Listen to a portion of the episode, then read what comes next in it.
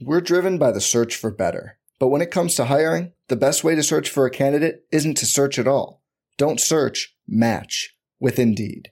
Indeed is your matching and hiring platform with over 350 million global monthly visitors, according to Indeed data, and a matching engine that helps you find quality candidates fast. Leveraging over 140 million qualifications and preferences every day, Indeed's matching engine is constantly learning from your preferences Join more than 3.5 million businesses worldwide that use Indeed to hire great talent fast. And listeners of this show will get a $75 sponsored job credit to get your jobs more visibility at Indeed.com slash BlueWire. Just go to Indeed.com slash BlueWire right now and support our show by saying you heard about Indeed on this podcast. Indeed.com slash BlueWire. Terms and conditions apply. Need to hire? You need Indeed. For the ones who work hard to ensure their crew can always go the extra mile, and the ones who get in early so everyone can go home on time, there's Grainger, offering professional grade supplies backed by product experts so you can quickly and easily find what you need. Plus, you can count on access to a committed team ready to go the extra mile for you. Call, clickgrainger.com, or just stop by. Grainger, for the ones who get it done.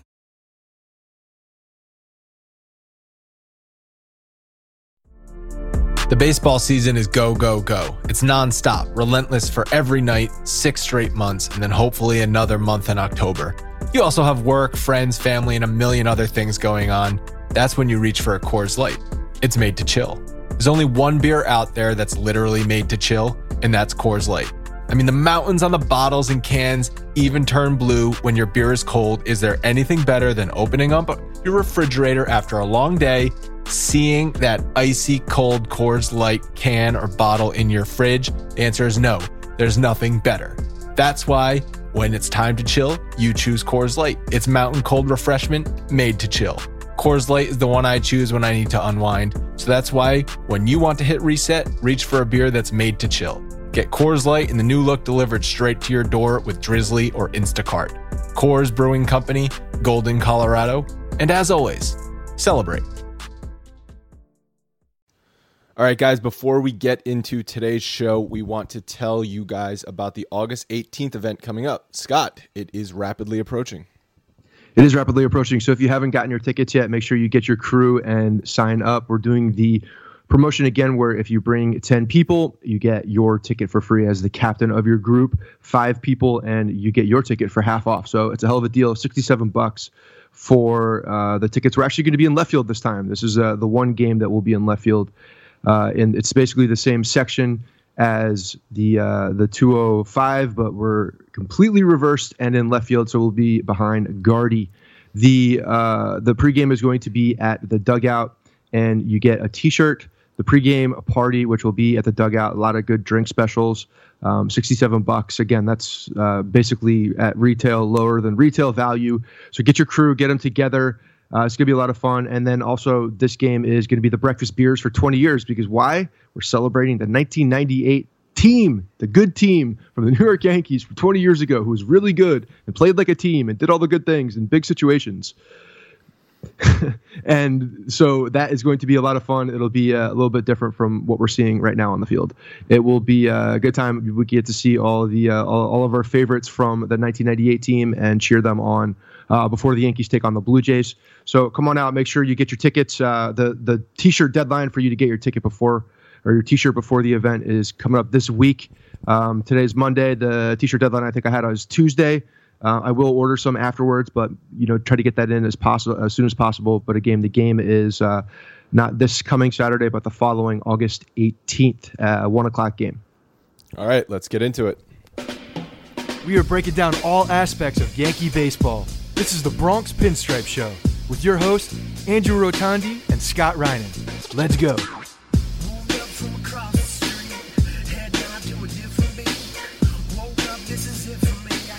What's up, everyone? Welcome to the Bronx Pinstripe Show, episode 256. Scott, it is going to be an hour long therapy session because after what happened the last four days at Fenway Park, everybody listening, including myself, including you, needs it desperately. You know, it's just one of these days where it's uh, it's a kick in the balls, really, because you know the Sunday night baseball starts late. I got to listen to A Rod talk for fucking five hours, and the including an extra already. including an extra inning that should never have happened. And then, you know, we're up early recording the show because otherwise we'd be doing it at 1 a.m. and that's just not happening. Anytime. It would have been impossible because No. there's too much to unpack too. Can't do it. Can't do it. You got to uh, see it. Yeah, it's it's um it's tough. We we learned that the hard way in the playoffs last year when you're recording after those those late night games and when it's only one game, maybe you can battle battle your way through it, talk about the the ins and outs um, of the game as well as the raw emotion, but it was too it's too much to go through to do that after last night's game. But yeah, you're right. It uh, it was a kick in the balls. It was the absolute worst case uh, doomsday scenario that everyone I think was trying to avoid saying was possible because the team has been playing like crap for a month. Over the last 38 games, they're 18 and 20. So it's no surprise really that that, that they're playing this way. We've seen the sloppy play. We've seen the lack of fundamentals as well as the lack of offense, the lack of starting pitching, and then the bullpen failing at the worst possible times. We've seen that all happen against the shitty teams in baseball over the last month. Everyone was still just kind of crossing their fingers, hoping that they could turn it around against Boston, the best team in baseball. But I don't think anyone wanted to admit this was possible. Because I think deep down, if you think about it, any Yankee fan who has been watching this team for the last month, you could see how the writing on the wall for, for what happened this weekend. I mean, I guess uh, you you don't you don't think of a sweep. Uh, I'm sorry, but I, I'm not. Honestly, it didn't cross my mind walking into this that we would get swept. Like that. That's just not. That's just something I, I thought about. You know, with the with the way that the pitching lined up, with the way that that you know some of these things, you just you you can never expect to get swept going in there as an expectation. And and the, it's not like this team talent wise is a team that should get swept walking in. That's not like that's not the way it is. But the way that they're playing, the the the lack of of of the uh, the intangibles of the game. Like I said on the post game, my post game video last night was so short because I had nothing to say. No, but every you say? facet of the game, they're failing in. They're they're not getting the the runners in. They're not pitching deeper into the games. You know, they're just every facet of the game. They're not they're not catching the ball. They're not throwing That's the the, worst, honestly. It's the extra outs that they gave Boston all weekend. And Boston, as soon as they got a sniff of an extra out, slammed the door down, drove a Mack truck through that door. You're just talking about in, in the in the um in the uh the intro about the August 18th 98 game. That's something that the 98 Yankees would do. If they got an extra out, it didn't matter how many runs they were down. Oh, you're going to give us an extra out? Well, now we're going to take this game from you. And that's what happened all four games, especially Thursday, especially Sunday night in in Fenway. Well, I mean, literally, the the Yankees handed them the game last night. Handed them the game. Aroldis Chapman for the second time in a row coming in, completely shits the bed, and and then walks the bases loaded in Fenway. Are you insane? Who are we? So Are you an insane person? He hadn't pitched since Tuesday. Right. So so I, I'm not excusing Chapman, but how how many and how did it go on Tuesday? No, how did no. it go on Tuesday? But but here's the thing: how many times do we have to see Chapman struggle before Boone realizes I need to use him on a more regular schedule? I can't have him sit for five days and then expect him to come into Fenway Park on Sunday Night Baseball after nine hours of friggin' torturous baseball because for whatever reason everybody decided to take four hours in between a pitch last night. I can't expect Chapman to come in there and just be sharp. He Yeah, needs to pitch more. there are so many things that I, that I have problems with that Boone did this weekend. But when you're down in Fenway Park, when you're losing that, and you're and you're trying to save your closer for the next game, could you know because you're thinking you're going to win it, and you need a high leverage situation at Fenway Park. It's it's not an easy situation to get your closer in to get work at that point. I Like, understand. to me, on this one, like that's a thousand percent on Aroldis Chapman. Throw the ball over the goddamn plate.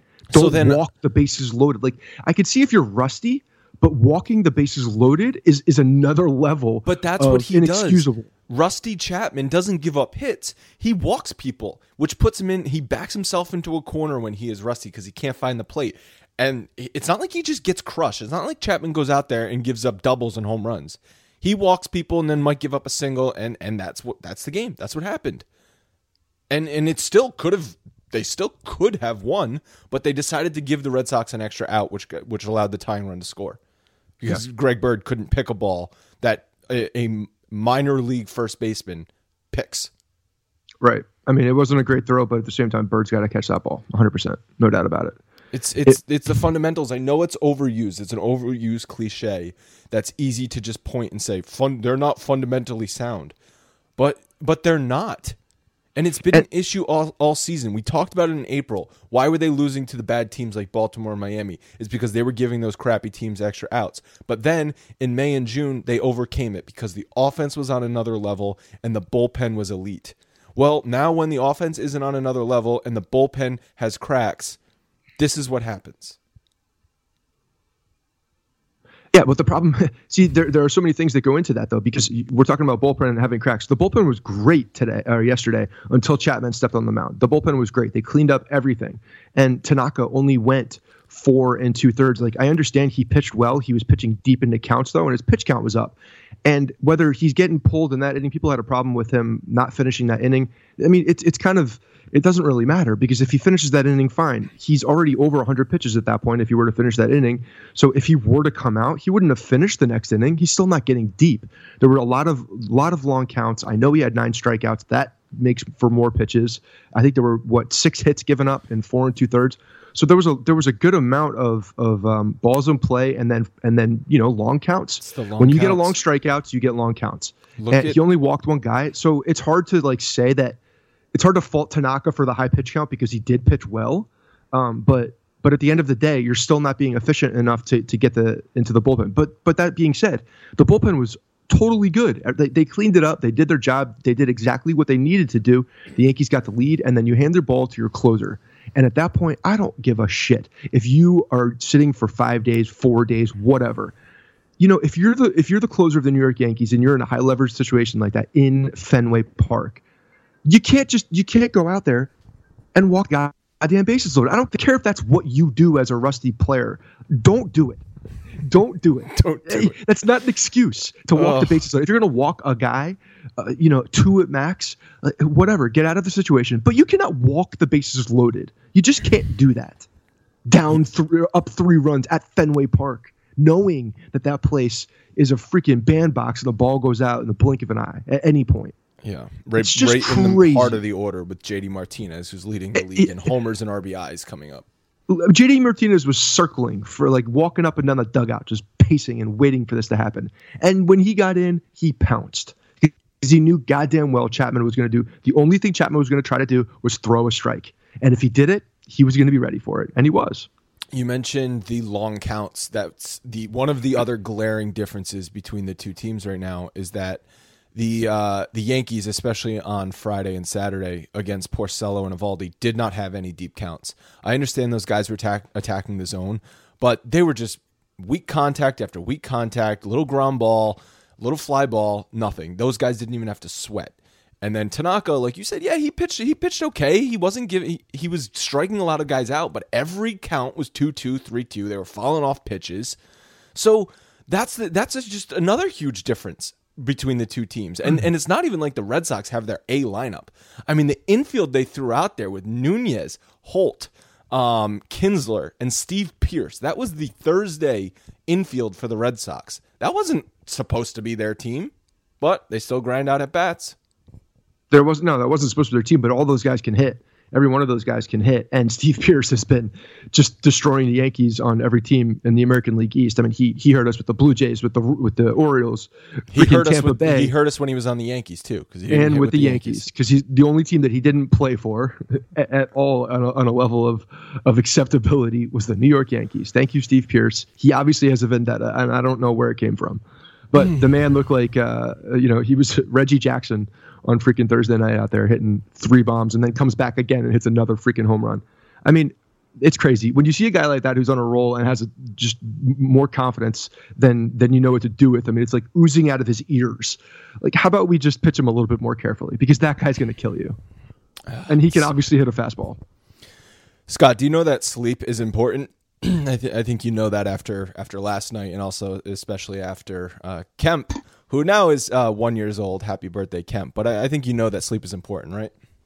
It's absolutely important. That's why I'm on my uh, right now. I did not get any sleep last night, and I am on my uh, my second cup of coffee, on my way to my fifth cup of coffee because that's how many I have for this episode. Well, your mattress can actually make a big difference, uh, and the new Sleep Number 360 smart bed is designed to help you achieve better quality sleep. It's not just a bed, it is a way of life, as I said, because sleep is so important. The new uh, Sleep Number 360 smart bed is designed to keep you effortlessly comfortable. It senses your movements and automatically adjusts to keep you sleeping blissfully throughout the night. So many couples disagree on mattress firmness, but the Sleep Number bed lets you choose your ideal firmness on each side so it is right for you and your partner. At Sleep Number at, at at a Sleep Number store, you can see and feel how the bed contours to you and relieves pressure points with their individual fit technology. It's comfort you have to feel.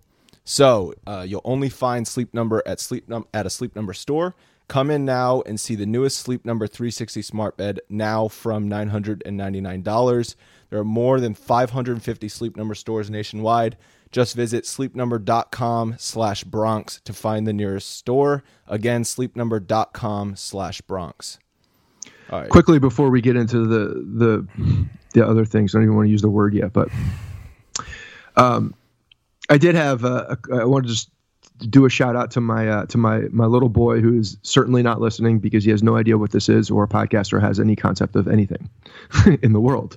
But he did turn one on Saturday. It was an awesome day, and uh, I just want to thank a lot of people on Twitter were reaching out and just saying happy birthday. And uh, uh, throughout this whole year, it's been just a crazy year for us. Obviously, with with him going up to the hospital uh, and and going through his procedures, but um, this uh, the community of of uh, Bronx Pinstripes and our show have been just amazing, um, and it's it's crazy that it's been a year because a year ago today I was in Boston, and it's funny enough on Friday I was uh, a year ago Friday when we were waiting for him to uh, to be born.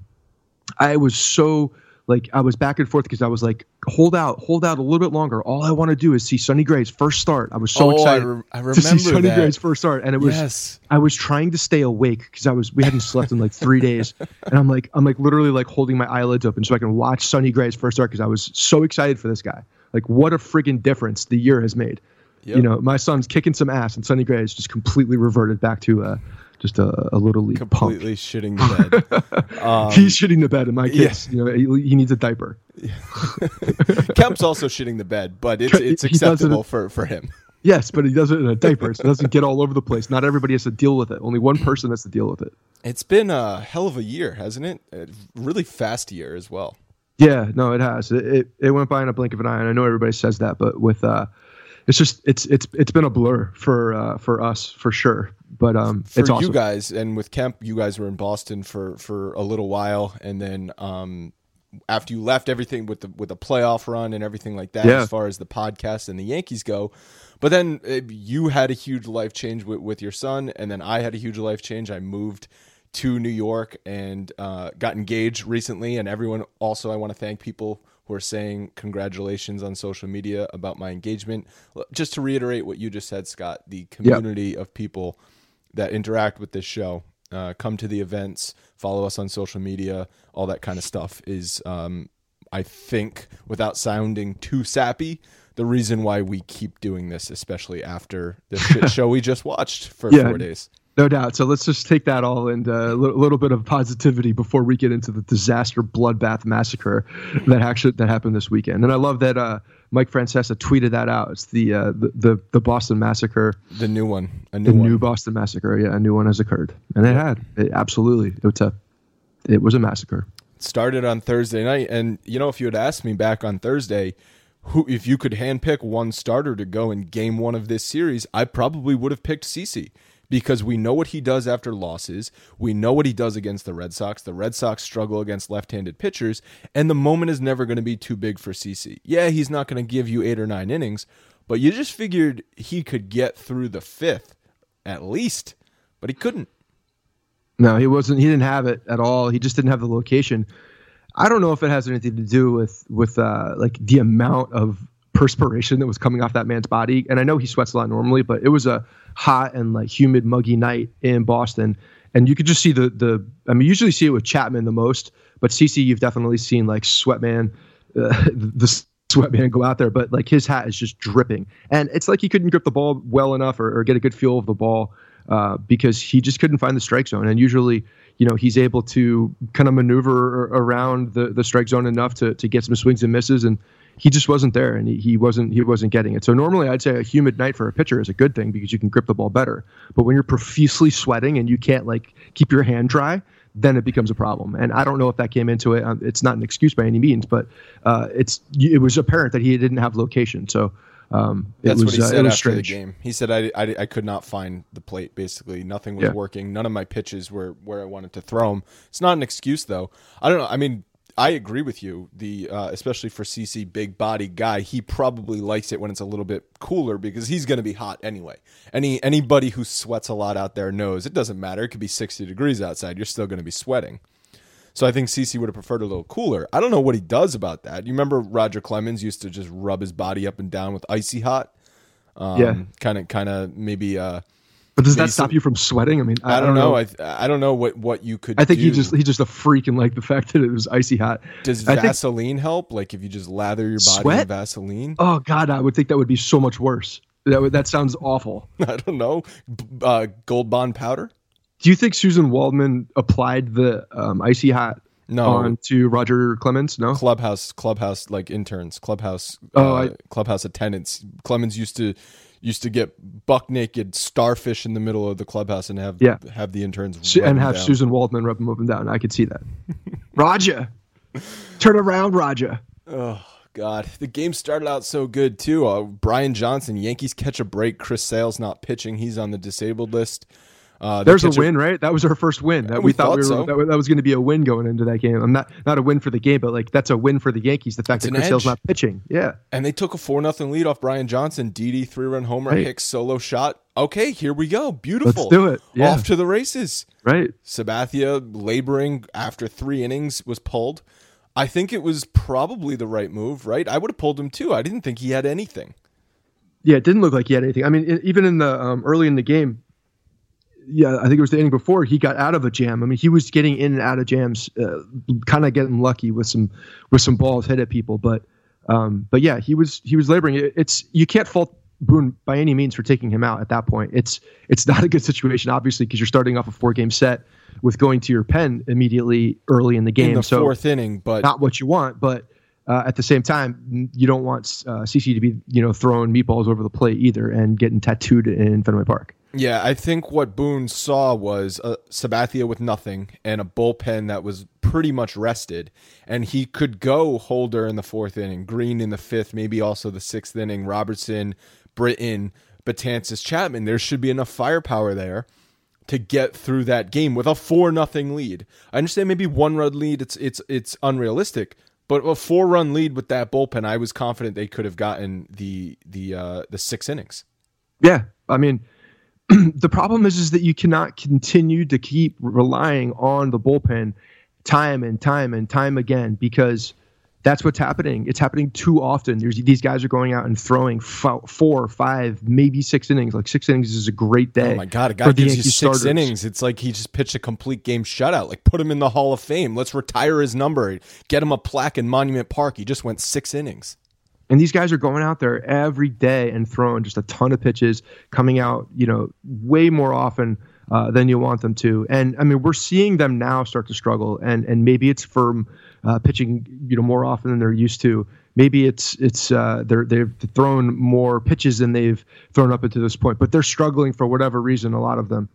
Uh, especially especially guys like Holder, who certainly are not used to throwing this much. So it's you know that doesn't get better if it is a fatigue thing. If it's something that that's uh, affecting them in that way, that overuse, it's not going to get better as the season goes on. That's just going to be a problem for the remainder. And if the starters continue to do what they're doing, and depth is an issue, you know this this could escalate to a problem. I, I- I think I mentioned this like two or three weeks ago about this being a problem as it stood, and it's going to continue to be a big problem, and it's going to be um, a storyline that's uh, that's going to follow the Yankees all the way through the end of the season. Especially because with the rain out from that Mets game a couple weeks ago, they don't have an off day for a really long time. Yeah, and then you get don't have like, an off day. Plus, the starters are only going three, four, maybe five innings. or have hand, mouth, foot disease, and I can't know. throw. It's insane, and the the pitchers who can't field their own position are giving the uh, the other team extra outs. I mean that I know Sabathia has never been able to field this position, but he shot put a ball fifty feet over Greg Bird's head. That, yeah. That's not that's not lack of fundamentals or lack of field. That's just sucking. That's just picking up the ball, not even looking, just wailing it as yeah. hard as you can towards the general vicinity of Greg Bird at first base, and it goes 40 feet. It's like, what the hell was that? Yeah, that gives him pocket. an extra out. And then Holder in the fourth inning with Jackie Bradley on third base, this was still a game at this point. So people might might look back and say, well, well, this play when he threw behind the runner, it, it didn't, you know, it didn't matter in the grand scheme of things. The Red Sox blew him out anyway. But this was still a game, and Holder hadn't recorded an out in the fourth inning. If you had gotten Bradley Jr. there, a runner off of third base, that changes the entire inning. Maybe Boone takes Holder out after that point. Maybe he goes to Green to to just escape that inning with the lead. Who knows what happens? You cannot just make these mistakes. He fields the ball. Bradley is in between home and third and he throws behind the runner. That, that that's this is little league shit right here. You take the ball and you sprint at the runner. Make him either freeze or commit to a bag and then you throw it. You don't immediately throw behind him, giving Andujar a horrible angle to throw. And I heard people also saying that this is Andujar's fault. He didn't make a good throw. He kind of uh, took a weird angle and hesitated. Okay, yeah, fine. But that's like blaming the passenger in, in, in your car for you getting a speeding ticket because he didn't see the cop soon enough. No, you're the one who's speeding. Holder's the one who screwed up by throwing behind the runner. That totally effed up the play. yeah, I mean fundamentals is you run you run towards the the runner and your your first throw is going to be towards the bag uh, in front of the runner, not behind the runner, so that you can then run him back to the bag. Worst case scenario, he ends up back at the bag that he came from, and that's that's your worst case scenario in a rundown like that.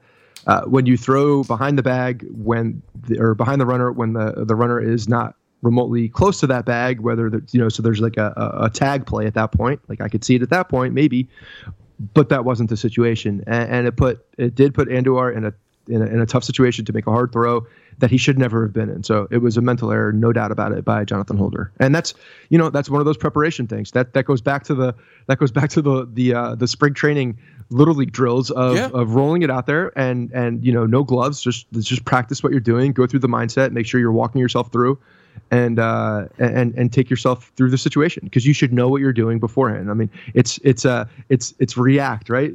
Not not not think when you're when you get the ball. So you know you're going at the at the runner and then going home. It didn't happen can we get, you know, we saw Phil Nevin flipping out in the dugout last week at Yankee Stadium. Can he just maybe uh, before the game on Monday in Chicago just hit fungos for like nine hours at these guys until they're they're just dead?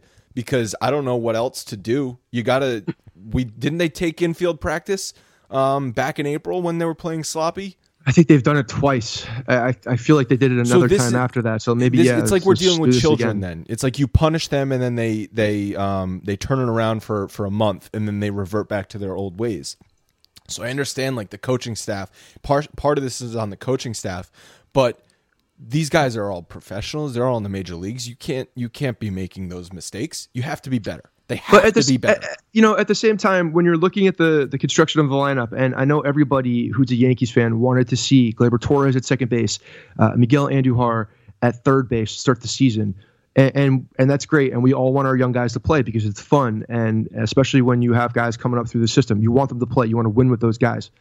But I think one of the big reasons, and if you look at, we'll throw it back to that 98 team, not that they're comparable by any means, because that team was so much better of a team team.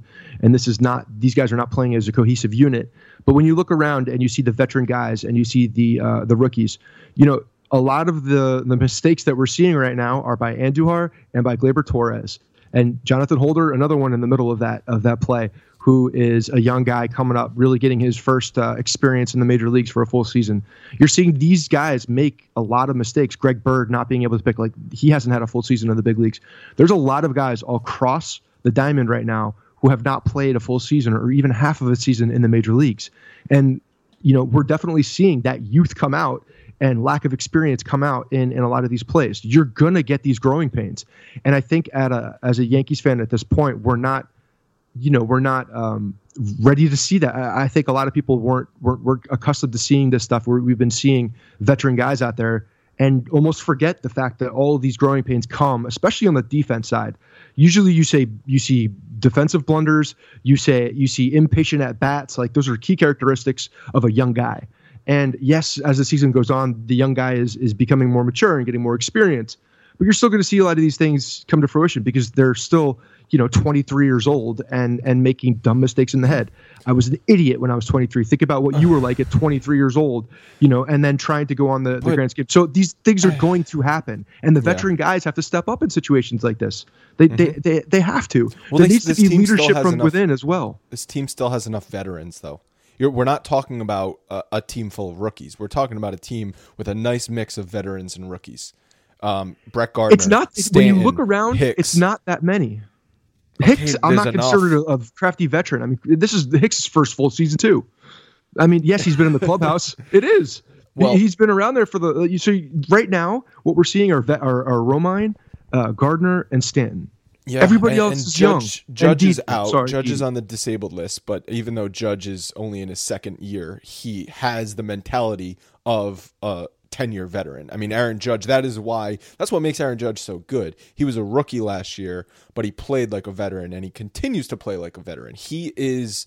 He is not the norm. He is the no. I, I, get that, but but there's also there's also a part of the veteran that that knows when to step in on certain situations and talk to a guy, and and has that that so confidence. Are you talking about like out. calling a clubhouse meeting or something like that? Uh, I'm talking about in any situation. I'm talking about if you see a guy struggling, like pulling him aside in a in a in a way that's not uh, that's not you know gonna gonna put him out there and uh, and show him up. Like little things like that that knowing judge doesn't have that yet. Like i don't think judge has all of those things.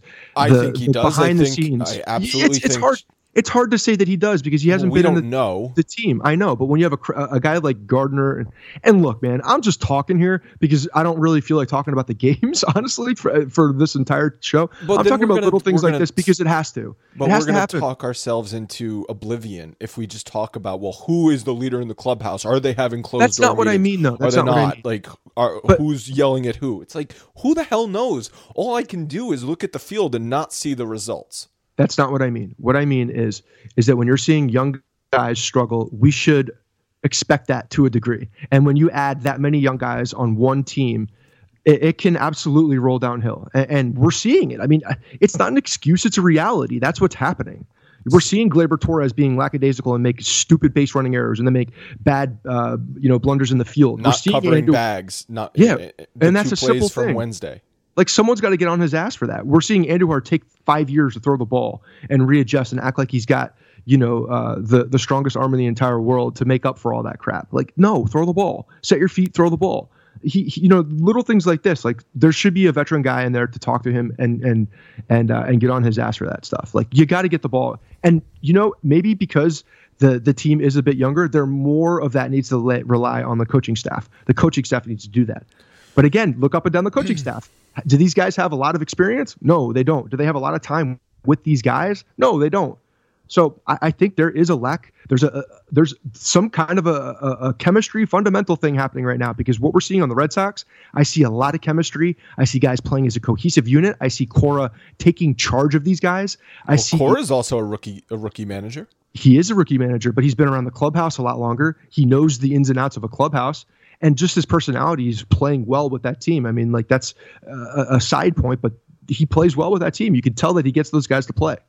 Well, Larry Rothschild's been uh, the Yankees pitching coach for some time now. So how come he can't get through to these pitchers? I don't know. I have I have no answer for that.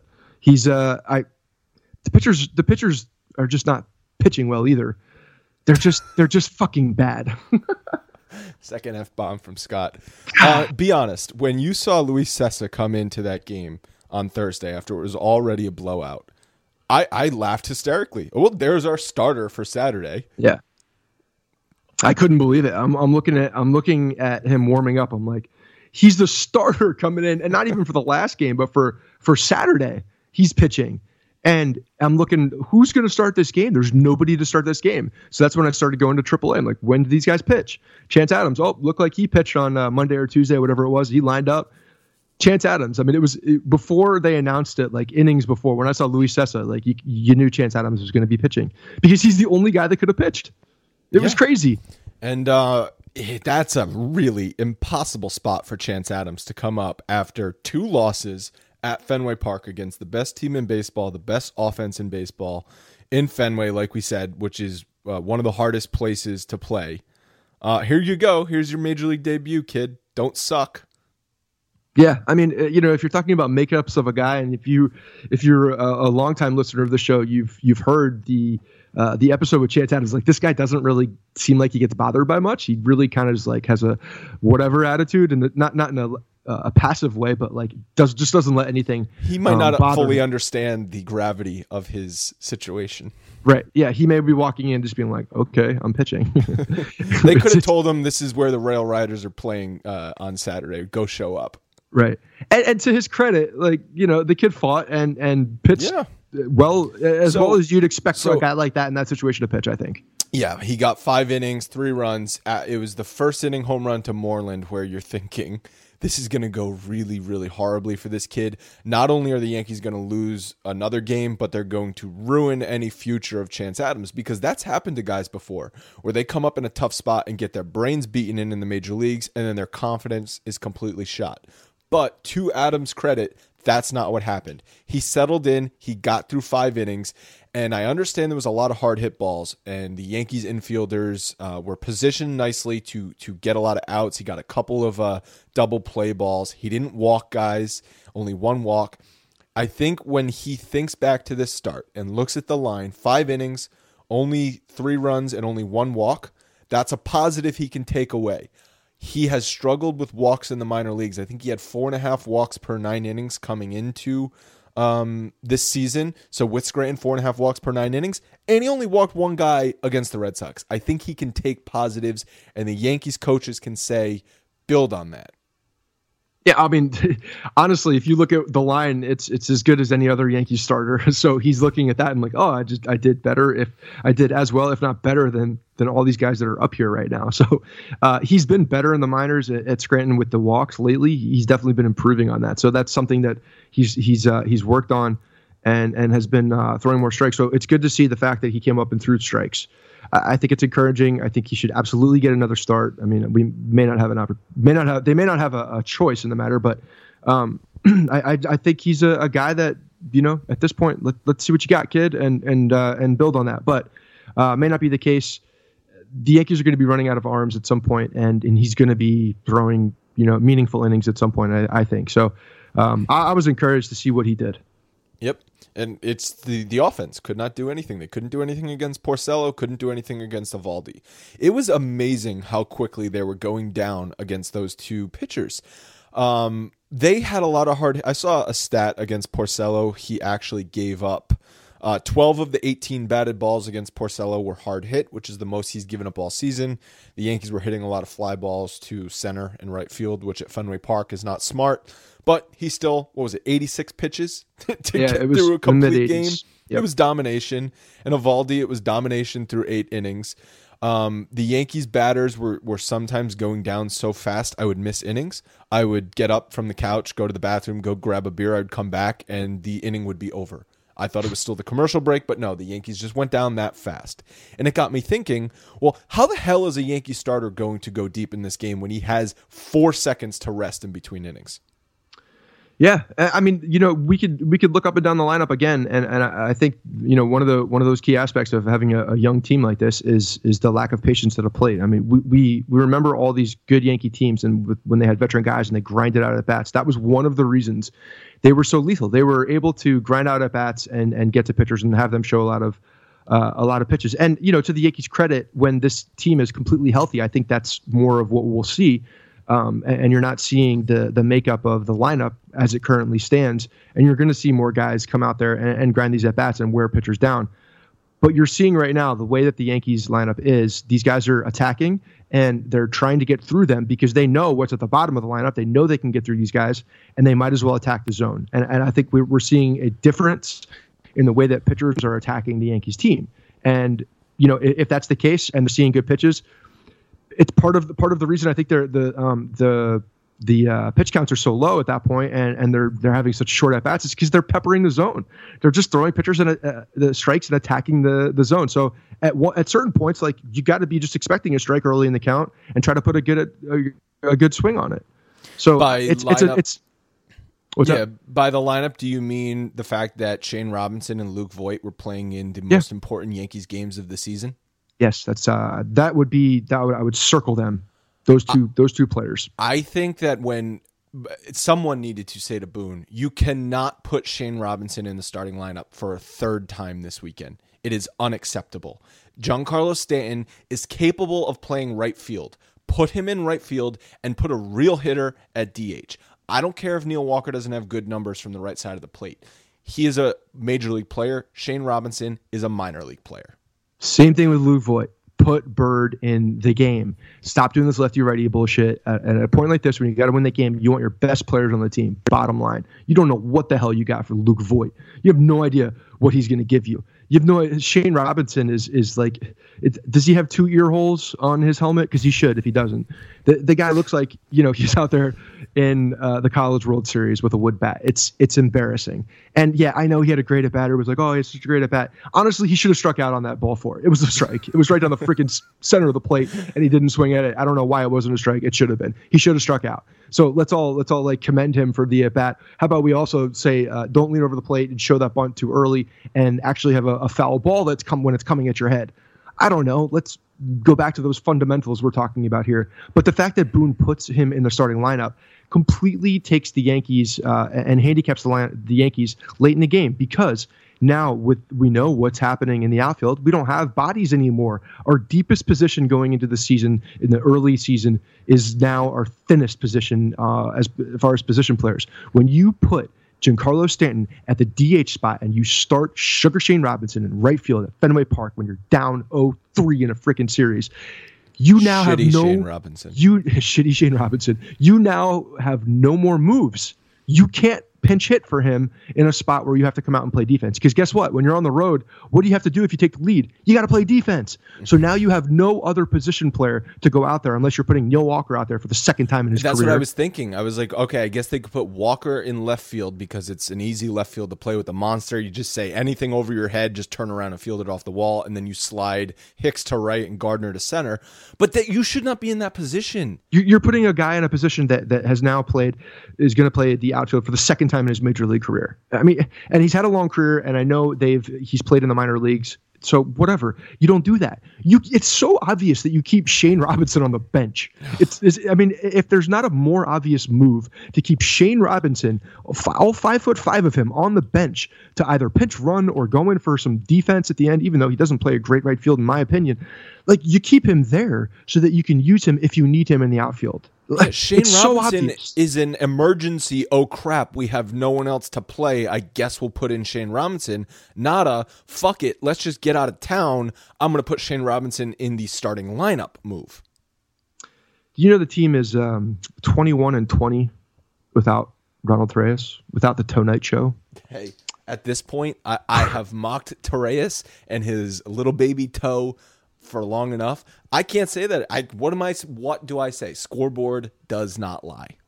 There is a, there is something going on. They're, they're, they're not having fun. I mean, you don't have fun when you lose. I know that. You, you got your But ass you kicked all weekend. That's not but fun. the clubhouse is it, it seems it seems tight and I mean, even before this game it's not as it's not like this loosey goosey thing where they're going out and you know lifting little baby toe up on the on the uh, on their shoulders and, and him doing the the um the running the camera with a box of seeds you know it's it, they're just not playing the same looseness and you saw that even back when Sanchez was uh, doing his shenanigans on the field like it seems like this team is uptight and and there's a when there's a struggle when they're not playing well you know they're not getting back to that loose baseball where they play you know at their best and I, and I know we're injured right now Aaron Judge Gary Sanchez like those are two massive massive massive keys to be out of the lineup but I'm not damn, using that as an excuse. I'm, It's I'm not- sorry. I- of course, you are a better team with both of those guys in the lineup, but this team is should still be good enough to not get swept at Fenway Park. hundred percent hundred percent but they got to get back to playing loose baseball Look what we- playing baseball Look what the we way that talked they know about how. with the Red Sox and and their starting infield. That's not their starting infield. Uh, that was supposed to be. So they have injuries too. They're not letting it bother Right. them. They're But there are also a bunch of veteran guys that they're plugging in there too, who who have been there before, who have done it before. Shane Robert or, or uh, uh, Steve Pearce is is literally that guy that you plug in who can go from team to guy, team. and Doesn't he's matter. in, and he's playing well. He's playing The very Yankees well. are, are plugging in guys that that aren't playing well. Their starters aren't playing well, and their plug-in guys are not playing well. And right now, the moves that the Red Sox made at the deadline are paying oh, like dividends tenfold with Oh, you Eovaldi mean- going out there and throwing eight innings, with Steve Pearce hitting four home runs against the Yankees. So much for all the guys that the uh, we were looking for that Cashman brought in to uh, to play against the Red Sox because they had good numbers against the Red Sox. Happ doesn't even play. Britton Coxsackie. does. Britton throws a good uh, you know a good inning when he was in last night. But you know the the the dividends that they're they're they're getting from the um, the players that they got at the deadline are uh, are paying off very well. And I and saw- Dombrowski looks good right now. Did you see that stat that Eovaldi has gone into the eighth inning twice this season, both against the Yankees? Yeah, I mean I believe it. you think it's a little? Uh, Yes, I do. A little fire I do. from from Nasty Nate saying this this team gave up on me. I, Yeah. yeah, I had to have Tommy John surgery, but they gave Yeah. up on me. They could have let me rehab and Yeah. paid me like Tampa did. I'm gonna go out there and shove it down their throat. And, and and now when you're looking back at that, like what was the deal? It was like two million bucks or something like that, right? It was cheap. Two million a year, so I think it was a two year Yeah. four four million. Okay. Um, But you know, Hey, if it in the Tampa could bucket, open brother. the, Tampa could open the checkbook for that. Yeah. Uh, and and uh, listen, I would be um I would uh, it would be disingenuous for me to say that I wanted the Yankees to sign Nathan Eovaldi because I did not. We had I had seen enough. Yeah, don't of say Nathan we. Eovaldi. Don't say we. I had seen enough of Nathan Eovaldi to know I wanted to move on from him in his five innings, 110 pitches, uh, performances. But you know what? Seeing the alternative now, where five innings is like gold. Okay, You know, when when he was when he was pitching for the Yankees, and I had to defend him on every single one of his uh, outings, pretty much. It was it was a tale of, and I and I said this time and time again, and and it actually was a legitimate thing.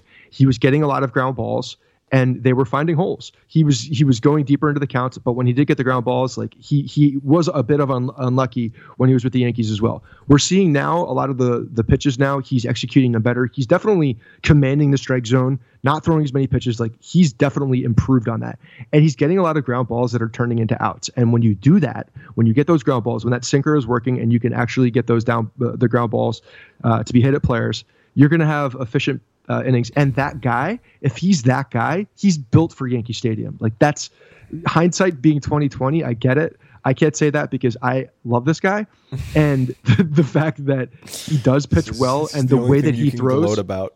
God damn. It's the only thing that he- you can gloat about on today's show is the fact that you were always on the Eovaldi bandwagon. damn right. Nasty Nate was. I did get off of him a little bit when his stuff was bad, but you know maybe that was because his, he was injured. His elbow was was messed up. It's so frustrating Um, seeing that.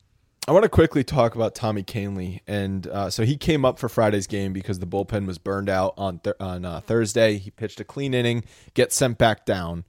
Um, I saw a report that Boone said the Yankees looked outside of the organization, which means trades, before finally deciding to bring up Kahnle. So my question is, what do they have against Tommy Kahnle? Did he sleep with Cashman's wife? Does he have pictures of of Boone? Like what what is going on here? I have no idea because what I saw was Tommy Kahnle. I saw I saw the same guy. I saw a guy that that came out there that um that you know velocity was there. We're we're looking at a guy who came out and pitched a clean inning.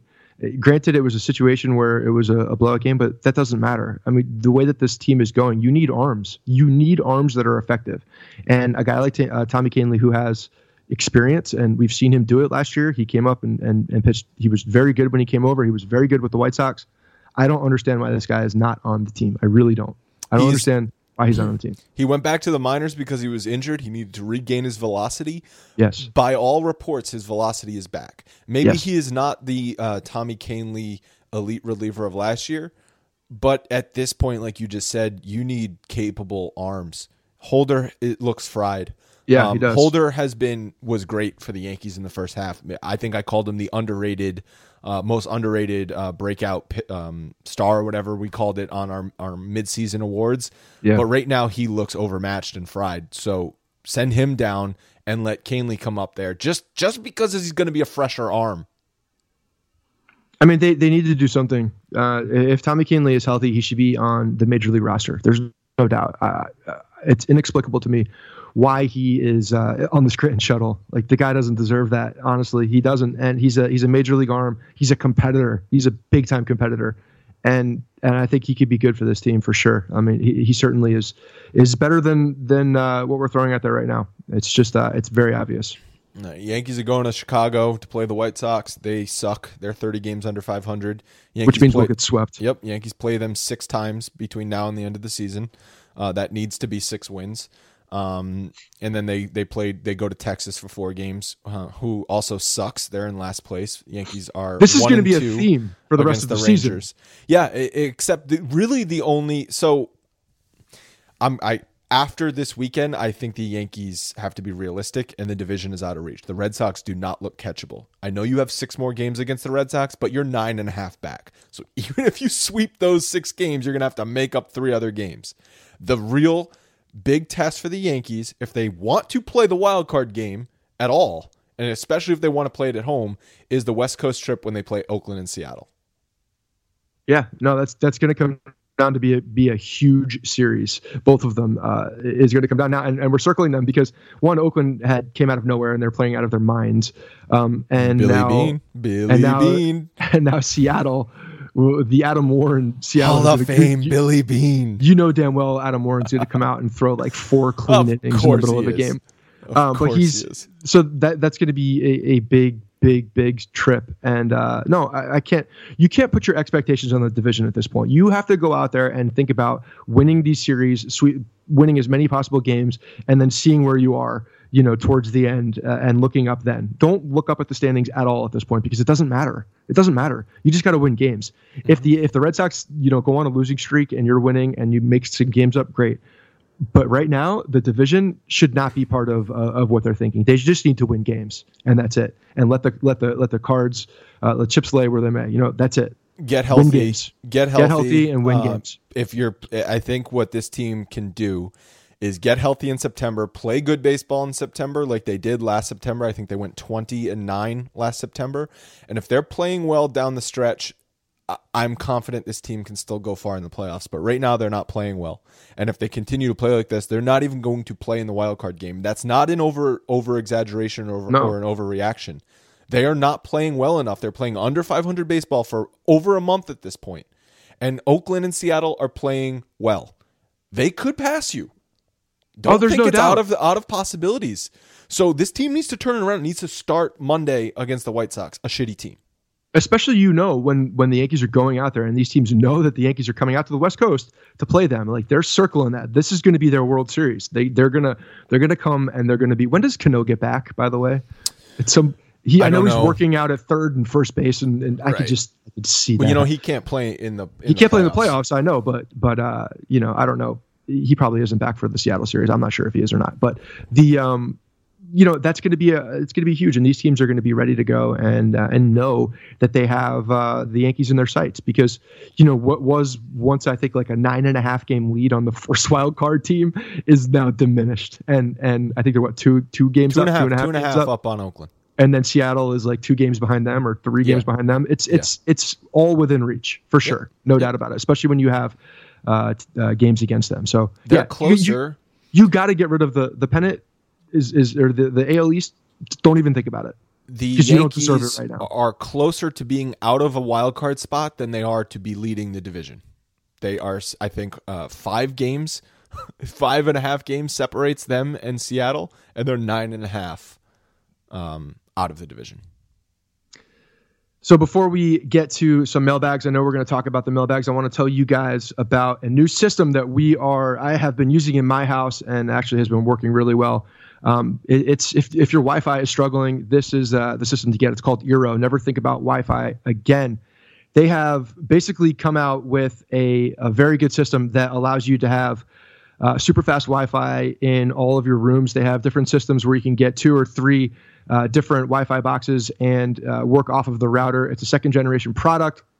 The addition of their third um, five gigahertz radio is the second generation Eero, and now makes Uh, now it's a tri-band and twice as fast as the predecessor, which lets customers do more simultaneously in every room of their house. And I have a house that has a bunch of different rooms in it that are all kind of like uh, boxed off with walls. It's like an old fashioned 90s house in the sense that the rooms have walls. It's not as open of a concept. And sometimes the Wi Fi does not go through this. Well, when you have the Eero system, it actually does help because you get that five gigahertz system in every room. And if you're like me, you stream a lot of stuff. Uh, I'm, I'm streaming games, I'm streaming uh, movies. I'm streaming all sorts of stuff. So whatever your Wi-Fi needs, Eero has the power to seamlessly blanket your home in fast, reliable Wi-Fi.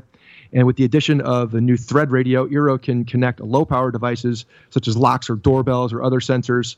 Uh, we have our um, our thermostat system set up to to all that as well. It can handle that really well. Increases the speed and range with a powerful tri-band radio. Uh, the Eero system sits flat on a surface and plugs in with a power adapter, connects over the Ethernet or wirelessly in any combination. And again, the additional thread radio is for the low power devices so that you can have all of your different devices on different platforms. The single router model just doesn't work for increasingly high bandwidth world. It's simple physics, light like light waves, Wi-Fi waves don't go through walls. Imagine asking a light bulb in your living room to light up your master bedroom. Doesn't work that way. What you need is a distributed system. This is what offices have had for years. Um, at a considerable considerable work and expense. It's expensive to have this. Well, the Eero system can now bring it to your home in just a few minutes. You simply download the app on your iOS or Android device, and it walks you through each step of the process. It's simple, it's quick, it's painless. Um, obviously, if you know you set up a Wi-Fi in your own home, if you have more than one room, if you have multiple rooms, it's a pain in the butt. Um, and now you can do it easily for Eero. Again, I told you it works really well in my house. I get the games uh, super fast when I'm streaming them. I get movies. My wife can watch what she's wanted watching while I'm watching the game, so it's uh, it's all good and on different systems. And now for uh, listening to the show, you get free overnight shipping to anywhere in the U.S. or Canada. Visit Eero.com and the checkout. Select overnight shipping, then enter your promo code Bronx and make it free. That's overnight shipping for free on Eero.com. Use the promo code Bronx. Okay, let's get into mailbag questions. The first one is from at PollenRR14 on Twitter, and he says, Do you think it's time to evaluate Boone's performance? 18 and 20 in the last 38, severe underperformance versus subpar teams, and constant sloppy play. What is he bringing to the table that helps them win?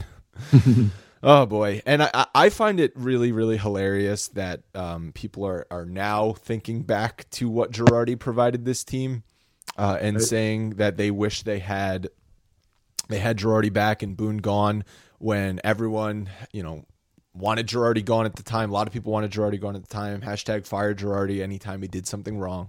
I understand that is the life of a manager he is going to get criticized when the team underperforms, and whoever it is, whether it's Joe Torre, hashtag Joe fire Girardi, current manager, right? Hashtag fire current manager Boone. It, it's all the same. Just just insert name, fire that guy. Right. But Boone has had a really really rough stretch here where he looks overmatched. He looks like a rookie manager you know, it, uh, to me, that it was so glaring in this series, and that's that's what I was talking about with with Alex Cora and how he he absolutely has the attention of his guys, and and you're seeing Mookie Betts play out of his mind this year, and it seems like his talent is really all coming to the surface, and you're seeing how good of a player he can be because he he looks like you know one of the the top three the players in the game right now. I mean, the guy's playing out of his mind, and when you're listening to what the you know some of the things I was taking away from the ESPN broadcast is uh, is what they were talking about from the the Boston dugout because they can't cover the Yankees. We know way more than they do, I think, for the Yankee side of it. But the the Boston side, when they're talking about and and, and talking to Alex Cora and how Cora goes up and just basically tells Mookie Betts that you know you're the best player, supports him like constantly, and just trying to you know feed that confidence and tell these guys to play with a little bit of a chip on their shoulder because they're that good. Um, you know, you hope that the Boone's doing something similar in that way, but he just he seems like he's got their ear, he's got their attention. You're seeing them be aggressive, take extra bases, uh, run consistently. You know, exploit different. You know, when the when a Yankees reliever is in and they see any any kind of anything in their in their delivery, if there's a, a little bit of a hitch, if there's a, a delay, like they're taking the base. And, and and now with Gary Sanchez not behind the plate with that arm uh, you know, we're seeing the deficiencies, I think, of, of Romine and, you know, if Higgy are back there, like these guys don't have good arms. Uh, Sanchez had the arm, you know, all the other stuff uh, aside, he has a cannon and keeps runners at bay. That's one of his uh, absolute strengths, and and we're seeing Cora beautifully in this in this last uh, series take advantage of that. I mean, he's just seemed like he was a step ahead of the Yankees every single every single step uh, every single game. So couple, it was frustrating. Couple things there. First of all, just quickly on the the catcher situation. I think Romine's looked horrible, not only throwing runners out, but he there's been some pass balls too recently. No, so no everyone, doubt there has. Everyone's crushing Gary Sanchez anytime he lets a pass ball, and rightfully so. We crush Gary Sanchez, but Romine, we're seeing that he's a backup catcher and he's a good backup catcher. So for everyone saying that the Yankees aren't even going to miss Gary Sanchez, I wonder if they're still saying that now because he provides even when he's struggling a lot that Romine cannot provide. And when Gary Sanchez is not struggling, well then then he's one of the the most valuable players on the Yankees. That's a kind of a side note. Um, getting back to Boone, after the series last night, he said, We can't let this series define what has otherwise been a great season. Right. Do you think he still has the right to say this has been a great season after how they've played for a month? Well, I mean, I think I, I, think when he's he's talking about they can't let them define this series, obviously, but but yeah, they've struggled out of the gate, and I think in the first half you saw the capability of this team. So yeah, I, am looking at that and I'm saying yes, it's a it's a very good season because if you're in any other division, you're you're right there for first place. Like the fact that the Red Sox are the best team in baseball right now and, and are playing out of their minds makes it so much worse. Uh, that being said, they need to turn it around. They need to get back to that that style of baseball. And I know they need to get healthy, but again, they're putting out a team that's capable of winning these games. Especially when you look at the the um, schedule and you see the teams that are coming up into the into the next month. Like these are all very very winnable series, very winnable games. They need to fire off uh, you know wins in a row. That has to happen for them to have any chance in this thing.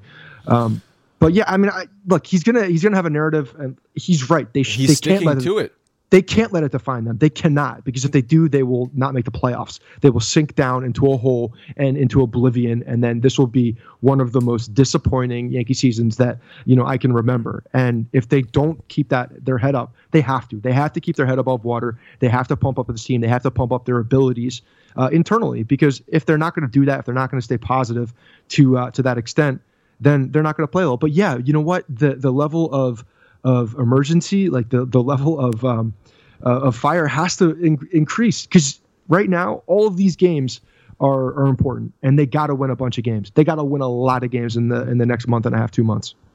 The uh, yeah, no, I get that. He he has to be um, a, he said also there's another quote uh, or there was an article that said Boone says his own consistency is key for the Yankees, so I think him remaining even keeled is what he's trying to do.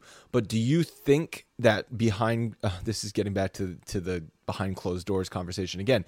If he just keeps doing the same thing every day and it's not working, don't you think he needs to change whether it's just to the players' faces or one on one or whatever it is? If he wants to have the same narrative to the media, that's one thing. But I I would hope he is doing something differently in that clubhouse because it's not working. I mean, I got to believe he is. Uh, what he's doing right now is taking the he's deflecting. He's taking everything right now. He's just trying to uh, take it off the players, and that's what he should do. That's exactly what he should do. You saw that with uh, with a lot of you know Torre used to do that all the time. He you know you're you're looking at him. You're not looking at the key players. You're trying to take as much of that off of them as possible. Look at me. I'm a first time manager. I got to be consistent. It starts with me. Be consistent. And he's right. You do have to do that. He should be deflecting. Uh, that's his job. That's part of his job.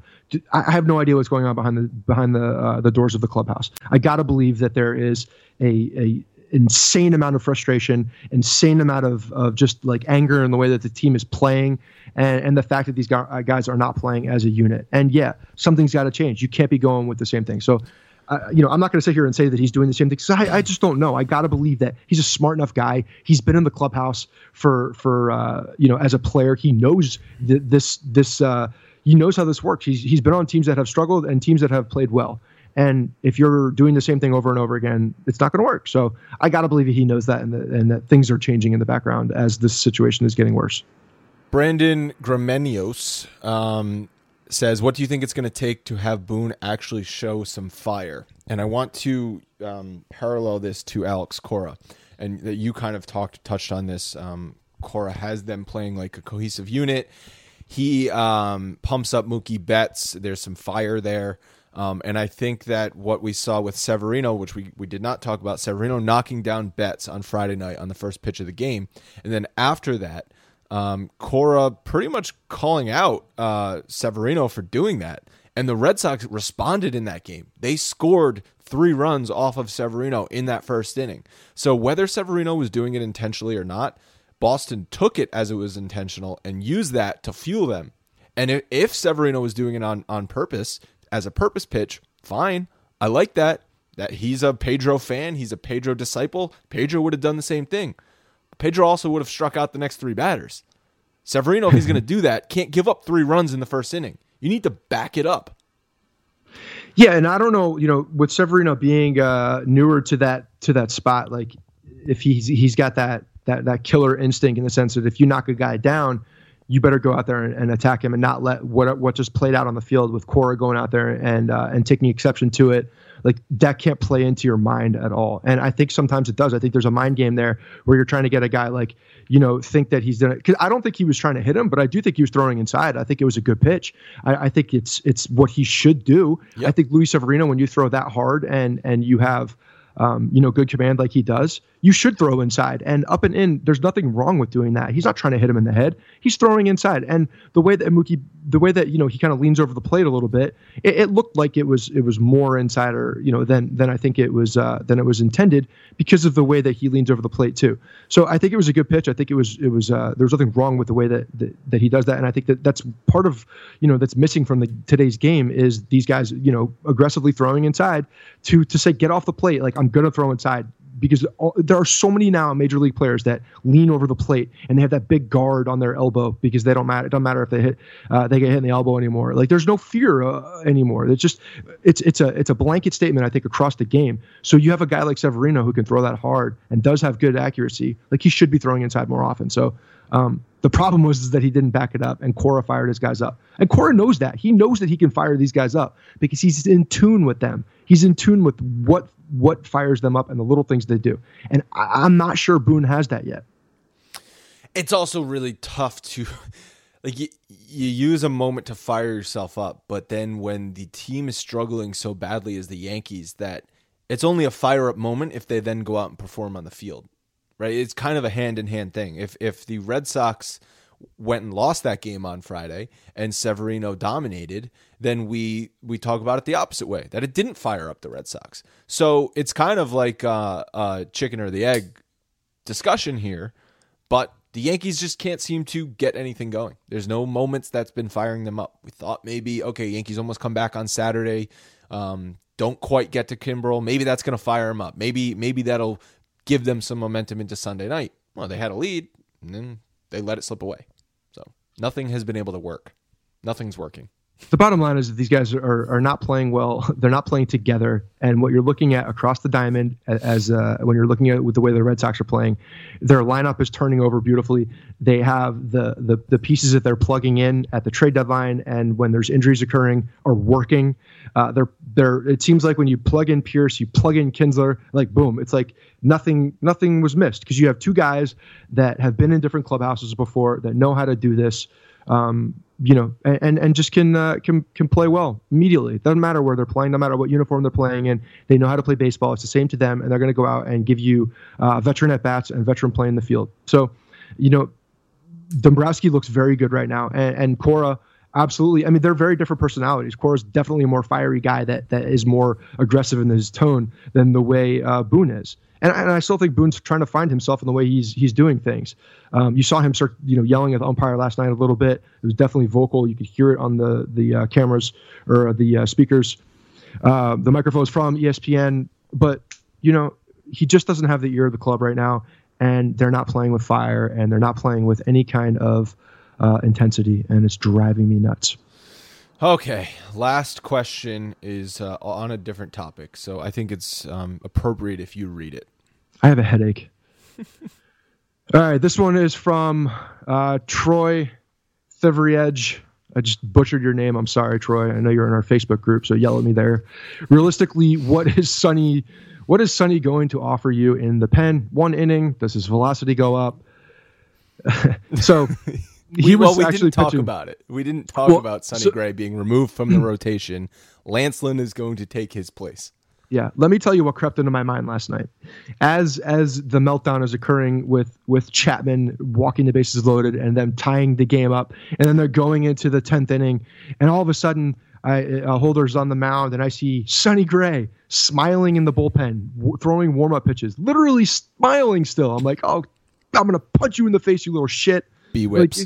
And and he's out there, you know, just like, oh, this is funny. I'm in the bullpen. Ha ha ha. I'm in the bullpen now. This is weird. Yeah, this is I don't know. It's hilarious. And he's out there doing it. I'm like, this is great. This is this is what we need. Bring Sonny Gray in. Let the Red Sox walk it off and let us hit rock bottom. We need to hit rock bottom with Sonny Gray on the mound, coming out of the bullpen with a big shit-eating grin on his face at Fenway Park. Like that's the bo- that's the bottom. You can't get lower than that. That needs to be the the bottom. I'm like, bring him in. Let's just let's just let's get this shit over with. Bring him in. Let's let's just get it over. Because you know what? As soon as they tied the game, any Yankees fan that's actually thinking Oh, they're going to yeah, win that game is over. you're crazy. I'm just happy they lost it in the tenth inning and not the fifteenth inning. Right, because if I had to stay awake till three in the morning, I would have been so angry. I mean, I was mad for staying up till one a.m. But the fact that that Sonny Gray was out there, I'm like, oh, this is this is absolutely perfect. He's gonna come in. He's gonna it's gonna be like a first pitch home run, and he's gonna sh- grin off the field, and they're gonna give him a round of applause. You know, it's like Uh. it's that that would have been bottom. Uh, so I don't know if we've hit bottom yet. Oh, this has to be bottom. I mean, maybe the Yankees uh, can can one up themselves, one whatever the opposite of that is, one down themselves. we thought it was bottom when Sonny Gray was out there and gave up that whole, that disastrous inning to the Red Sox uh, at home. Like that felt like bottom. Bottom for that was bottom for Sonny Gray. That was a we're that was talking a lo- about that was a local bottom. we're talking about we're talking about bottom for the Yankees this season. It has to be last night. I hope so. I really do. I really hope so because if they don't have uh, the intensity coming out now, because they're on they're on uh, national television again tonight, playing the the lowly White Sox, who are just a young team trying to find themselves, and not very good, and have a lot of old Yankees or young Yankees that are maybe not even on the on the roster. Some of them are. I don't know what to expect. I really don't. Um, I, uh, they need to play with some intensity. quickly, just to, to entertain Troy's question about what is Sonny Gray going to offer you in the pen. Yeah. Uh, insurance, long relief, mop up duty. This is really about the Yankees not knowing what to do with Sonny Gray. They just know we can't keep sending him out there in the rotation. So we're going to stick him in the bullpen and just ignore the problem for now. Yeah, I mean, when you're out of the bullpen, you can get you can certainly get away um, a lot a lot better with uh, two pitches, and that seems like that's the only thing he can command right now uh, for a short amount of time. Um, so, you know, on his last start, the one that was a disaster, he was really good in the first inning. So maybe he could do that in the bullpen. I don't know. when you look at the way that he pitches, when you look at the way that he uh, like his uh, his repertoire, the pitches that are coming out. I mean, he, I think David Robertson is a relatively decent comp in the way that he throws. You know, mid 90s, um, throws a lot of you know off speed pitches. So uh, you know maybe he can learn some things from from David Robertson. He could be uh, somewhat of a mentor out there. I don't know. You know, we talked about this before we started recording the show. Is is Sonny Gray now a failed starter that's in the bullpen? like we're comparing him to Hughes and like Joba Chamberlain. And these, and, Well, and Hughes. So here's the thing: Hughes was a failed, was a starter, did not do well in 2009. Yankees stuck him in the bullpen, and he was Yeah. dominant in 2009. And he came back and and was a uh, average starting pitcher. Average Luis Severino came up 2015, looked great, comes back in his sophomore year, cannot hack it out of the starting rotation, goes to the bullpen, and is lights out, filthy. A .39 ERA in 23 innings out of the bullpen, comes back in 17 and 18, and was a great starting pitcher. So maybe there's something that Sonny Gray can discover in the bullpen. Hope, hopeful. I, I- maybe I'm being hopeful. Maybe I'm being naive. I don't know. All I know is I'm happy I don't have to watch Sonny Gray start every fifth day. yeah, except that when when you see him trotting in from center field, it's going to be instant anxiety. Like what the, you know, like uh, now I, I mean, see I would him- hope now I that gotta he's see either pitch in in a a leverage situation. He's going to be in a hope- high leverage situation. You know it because Jonathan Holder is now, you know, working himself down in the in the uh, in the pecking order. Well, then and we just said did- bring up Kahnle to replace Holder, and, we, and uh, we said that, but they're not doing it. Hasn't been done. They literally sit him down in the middle of a freaking Red Sox series when they need more arms. Like you, you, send down your veteran guy at that point. Like I know they're shuffling on the lineup right now, uh, but it's just it's crazy to me. This whole thing is insane. The fact that Sonny Gray was warming up uh, in extra innings at Fenway Park after they blow a game. Uh, get out of it. Get out of my face. The last thing I wanted to see was smiling ass Sonny Gray in the bullpen, laughing it up, chumming it up with his boys out there, making jokes. Maybe Get- he was um he was crafting a new Twitter account because you know he's not tweeting from his regular one anymore. He's got a burner account out there. He's an asshole. Get out of my face. We're gonna end it there. Uh, Scott Scott uh, started the season calling Sonny Gray uh, the 20 game Cy Young winner, and I didn't say are. Cy Young. People keep saying I said August- Cy Young. I said August. 6th. No, you I said, he's 20 wins. You, you said 20 you- wins. You said Cy Young and MVP. Uh, here we are on August 6th, and uh, Sonny Gray, asshole. All right, that's gonna do it for us. Um, thank you to everybody who submitted mailbag questions, and um, sorry for everyone who had to watch those four games, but. Uh, hope you enjoyed the therapy session. Just a reminder the August 18th event tickets are on sale. Go on the website, go on the fan shop, get those now at 67 bucks. Pre-game party, 98 celebration, breakfast beers for 20 years. We will uh, hopefully have some better things to talk about then. Let's Scott, get drunk. Do you feel better after this?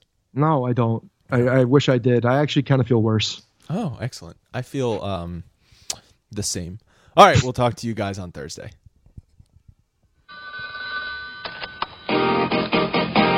Believe it or not, George isn't at home. Please leave a message at the beep. I must be out before I pick up the phone. Where could I be? Believe it or not, I'm not home. It's official. Sonny Gray has shit the bed again. One good inning. One good inning is what we get out of this guy against the freaking Orioles.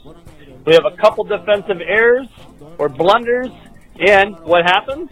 He just can't get the damn Orioles out. I don't understand this guy. It's awful. Who would have thought that the Yankees would give up three runs in the second inning? John? Of course the Orioles take a 3 nothing lead. It's fucking Sonny Gray starting. I guess I should have waited until the end of the inning to make my phone call because it wasn't just three runs, it was five. And if it wasn't for fucking Shane Robinson doubling up and ending the inning, who the fuck knows how many more runs Sonny Gray would have given up. Hey, it's Danny in England, breaking radio silence. Just to say, fuck you, Sonny Gray, you fucking dick. You ruined my Wednesday night. Fucking useless. You later, folks. Sonny fucking Gray. I can't believe it. I wonder if Aaron Boone goes up to the bullpen guys before his starts and goes, "Hey guys, sorry shitheads on the bump today. You're really gonna have to pull us through on this one." This is fucking ridiculous, man. Somebody left the pickle juice out in the sun for too long. It fucking stinks. Sonny Gray can't fucking pitch to save his life. Take him out of New York, take him out of Earth, take him out of mankind, because he cannot pitch. I could pitch better than him. We should start hashtag start Lansford and hashtag kill Sonny Gray. Jesus fucking Christ, Sonny Gray, you are trash. They should give Billy Beane a a, a second movie for uh, this trade. Jesus Christ. Hey, Sonny Gray. Fuck you. Hey, it's uh, Mike from Boston.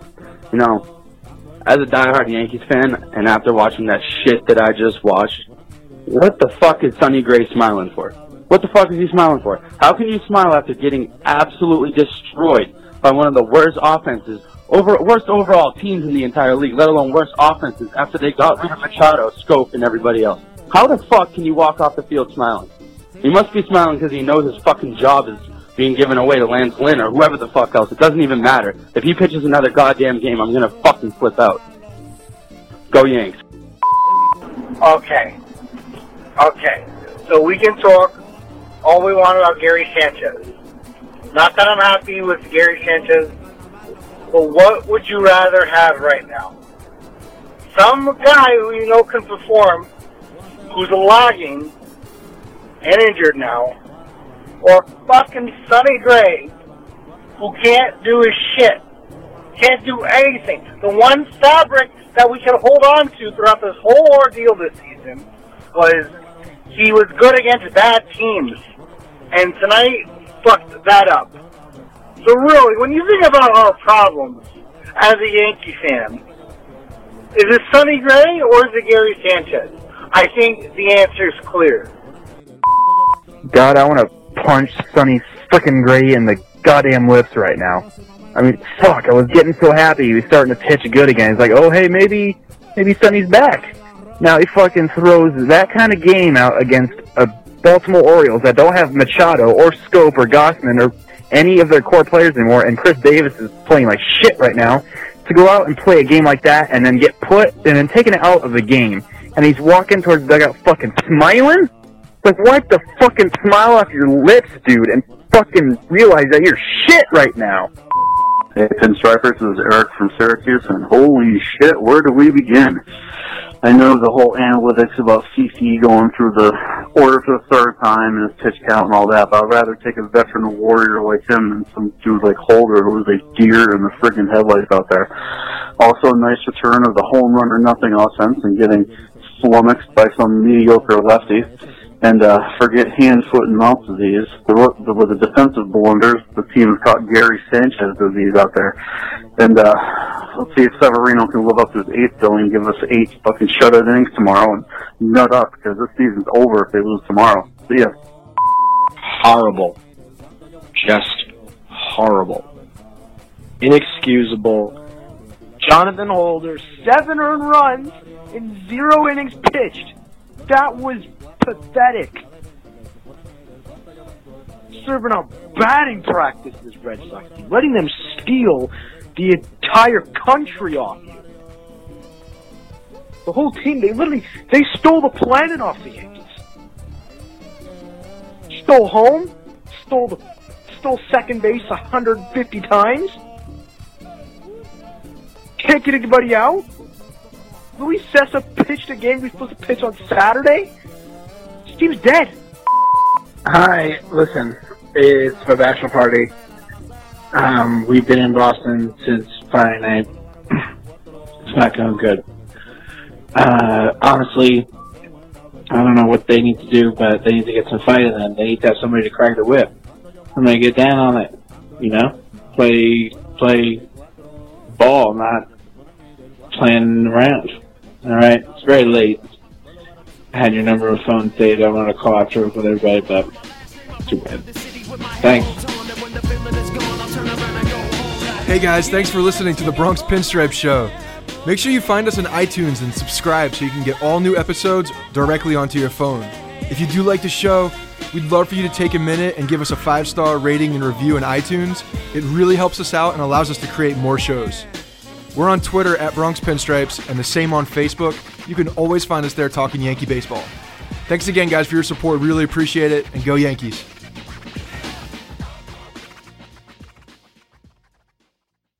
I'm Mark Chapman. Welcome to the Planet Premier League podcast.